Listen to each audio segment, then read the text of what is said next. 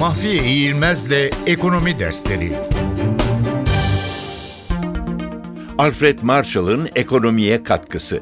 Alfred Marshall, Stanley Jevons, Karl Menger ve Leon Walras ile birlikte bugün kullandığımız neoklasik ekonomi kuramını ve marjinal analizi yaratan iktisatçıdır.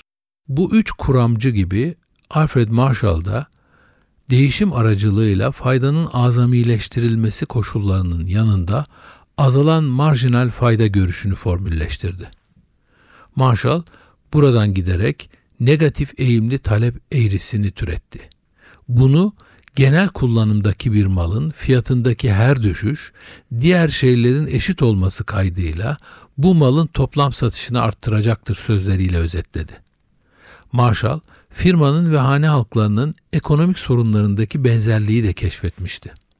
Firma, tıpkı hane halkının faydayı azamileştirmeye çalışması gibi malların satışından elde ettiği parasal gelirle bu malları üreten üretim unsurlarını elde etmek için ödenen parasal maliyetler arasındaki farkı yani karını azamileştirmeye çalışıyordu.